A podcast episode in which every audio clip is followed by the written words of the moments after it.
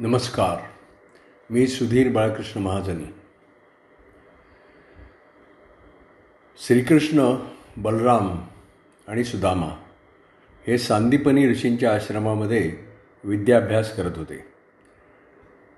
श्रीकृष्ण आणि बलराम शस्त्र अस्त्र युद्ध यांचं शिक्षण घेत होते.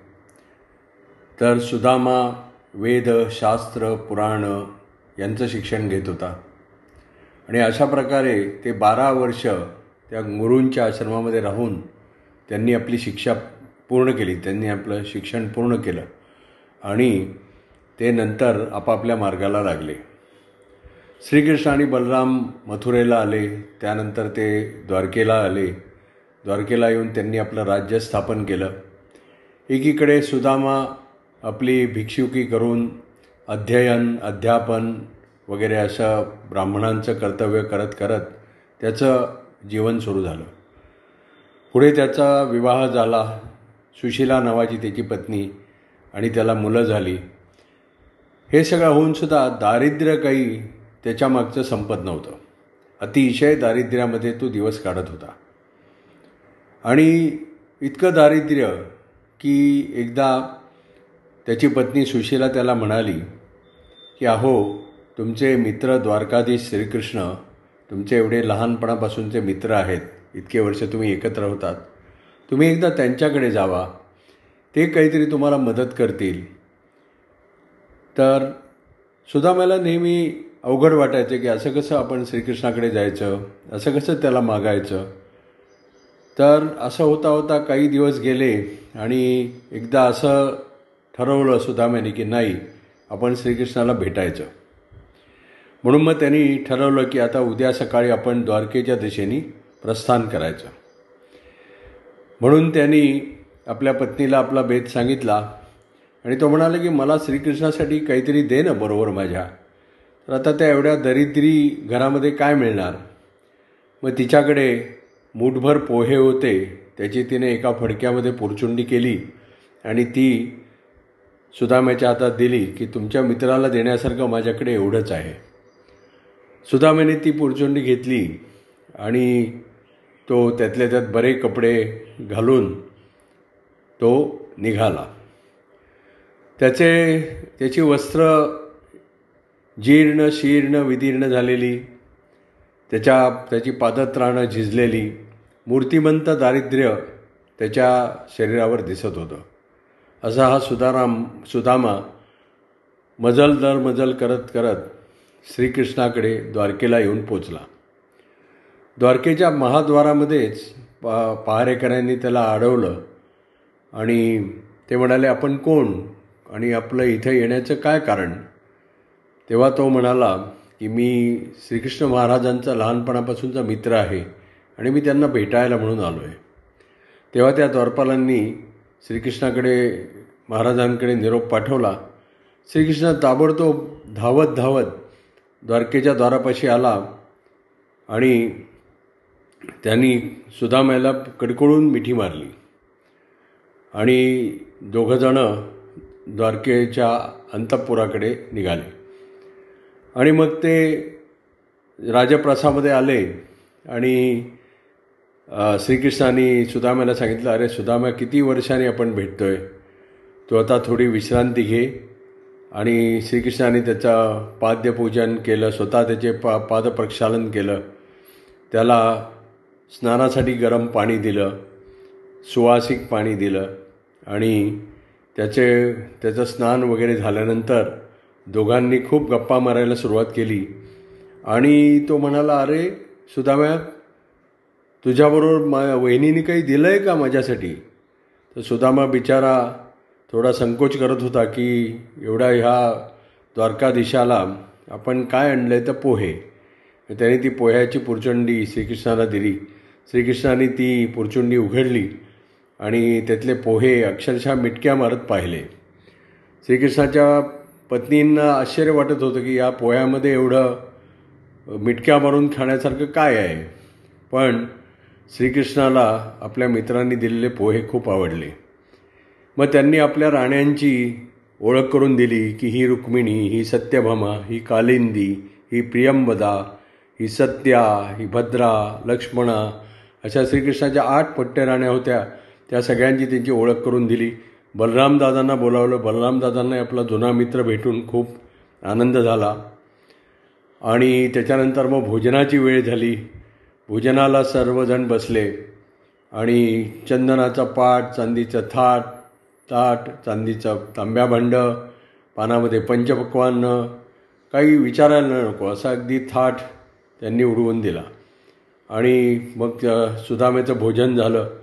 मग श्रीकृष्ण म्हणाला अरे सुदाम्या ही तुझी जुनी वस्त्र काढून ठेव आणि मी तुला नवीन मी तुला इथली छान रेशमी वस्त्र देतो. मग त्यांनी द्वार द्वारकेमधली अशी छान भरजरी सुती भरजरी रेशमी वस्त्र त्याला नेसायला दिली. आणि सुदामायला सुदा स्वतःचं रूप एकदम सुदामायलाच ओळखू येत नव्हतं की किती छान वस्त्र त्याला श्रीकृष्णाने दिली. आणि तो द्वारकेमध्ये तोपर्यंत संध्याकाळ होत आली. आणि मग तो म्हणाला की श्रीकृष्ण आता मी उद्या जातो सकाळी. माझी तुझी आता भेट झाली आपल्या गप्पा झाल्या भरपूर. आता मी जातो. तेव्हा श्रीकृष्ण म्हणाला अरे सुदामा एवढ्या लवकर कुठे जातोस? आल्यासारखा दहा दिवस राहा. आज पंचमी आहे. पौर्णिमेपर्यंत राहा मग पौर्णिमेला जायला निघ. तर असं करून आग्रहाने श्रीकृष्णाने सुदाम्याला ठेवून घेतलं. आणि मग दोघांचा दिनक्रम रोजचा असा झाला की श्रीकृष्णही त्याच्याबरोबरच दालनामध्ये त्याच्या श्रीकृष्ण सुदाम्याच्या बरोबरच झोपायचा झोपायचे. आणि जास्तीत जास्त वेळ ते सुदाम्याबरोबर घालवायचे. एकदा ते आपली सुधर सुधर्मा राजसभा बघायला त्याला घेऊन गेले. एकदा त्यांनी सांगितलं की सुदाम्या चल आपण द्वारकानगरी बघूया. म्हणून त्यांनी आपला नंदीघोष रस रथ सज्ज केला. आणि त्या रथाला शुभ्र असे चार अश्व होते. शैब्य सुग्रीव मेघपुष्प बलाहक अशी त्या अश्वांची नावं श्रीकृष्णाने दिलेली होती. आणि त्या अशा शानदार रथामध्ये बसून स्वतः श्रीकृष्ण त्याचं रथाचं सारथ्य करत होते. आणि ते द्वारकेच्या मार्गावरून द्वारका दाखवायला सुदामाला घेऊन गेले. सुदामा द्वारका पाहून खूप आनंदित होत होता की दोन्ही बाजूला छान घरं त्या घरासमोर सडा संमार्जन केलेलं त्याच्यावर रांगोळ्या काढलेल्या लोक असे छान सुखी आनंदामध्ये दिसत होते. आणि द्वारकेमध्ये सुंदर बागा होत्या उपवनं होती छान वृक्ष लावलेले होते फळबागा होत्या फुलबागा होत्या असं कारंजी होती मध्ये असं सगळी द्वारका संपन्न द्वारका बघून सु सुदाम्याला अशी अतिशय आनंद झाला. रोज ते नेनाळ्या द्वारकेच्या भागामध्ये जाऊन फिरून यायचे. लोकांनाही आश्चर्य वाटत होतं की स्वतः श्रीकृष्ण आपल्या रथामध्ये बसून स्वतः सारथ्य करून कोणाला घेऊन जात आहेत पण त्यांना सांगितलं कोणीतरी सांगितलं की हा श्रीकृष्णांचा बालमित्र आला आहे सुदामा म्हणून. आणि त्याच्याबरोबर श्रीकृष्ण रोज आपला वेळ घालवत आहेत असं होता होता एक दिवस असं झालं की श्रीकृष्ण सुदाम्याचे पाय धुत होते. आणि त्यांचं लक्ष सहज त्याच्या कपाळाकडे गेलं सुदाम्याच्या कपाळाकडे गेलं. गेल्यानंतर श्रीकृष्णाने दिव्य दृष्टी लावली तेव्हा त्यांना सुदाम्याच्या कपाळावर ललाटावर लिखले लिहिलेला एक ललाट लेख त्याला म्हणतात. म्हणजे विधाता ब्रह्मदेव आपलं भाग्य आपल्या कपाळावर लिहित असतो.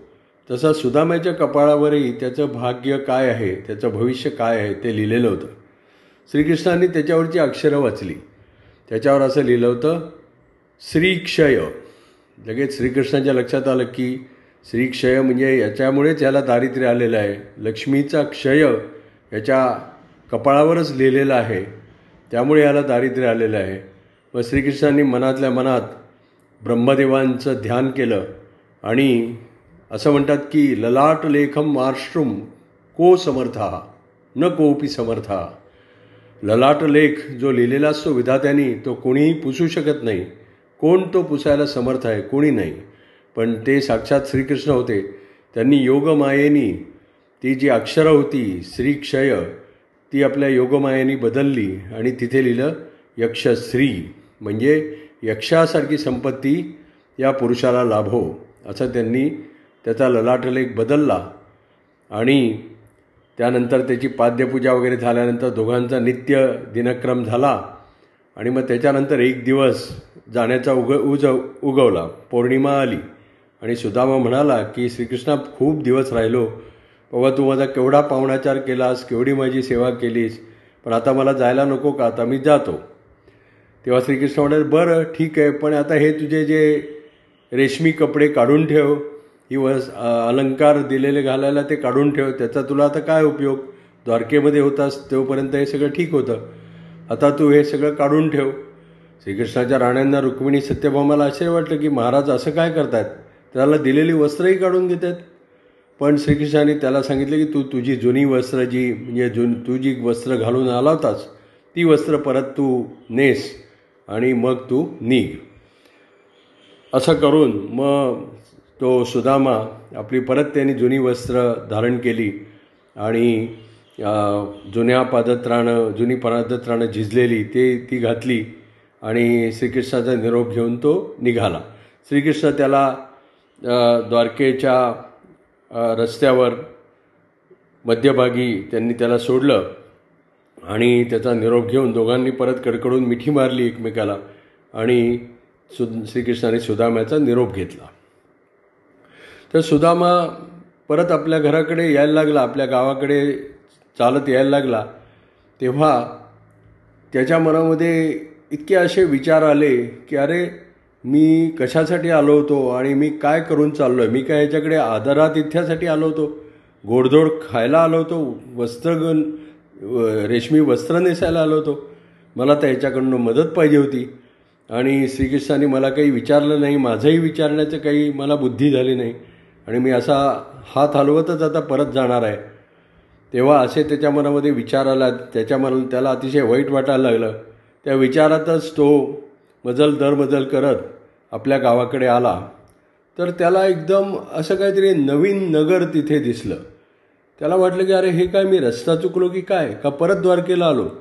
म्हणून त्यांनी पाहिलं अरे हे तर आपल्या ओळखीचं नगर दिसत नाही आहे आपलं तर साधं इथे गाव होतं.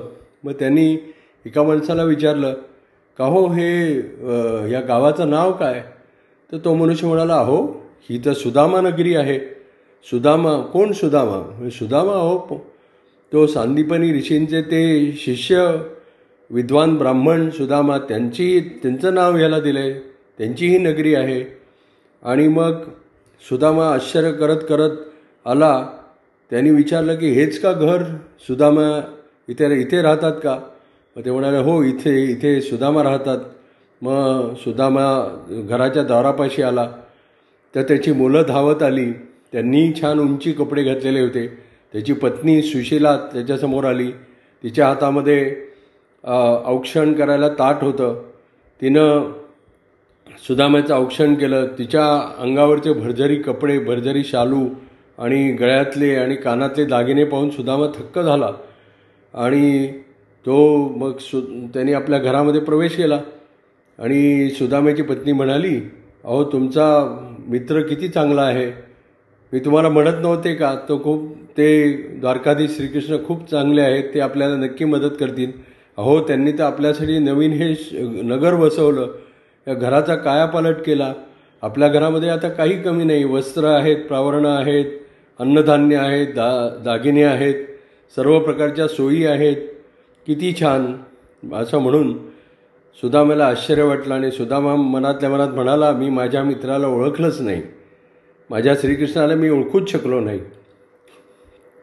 आणि श्री सुदामाच्या डोळ्यामध्ये पाणी आलं आणि त्यानंतर सुदामा हा अतिशय आनंदामध्ये अतिशय ऐश्वर्यामध्ये त्याचं सगळं उरलेलं आयुष्य त्यांनी व्यतीत केलं.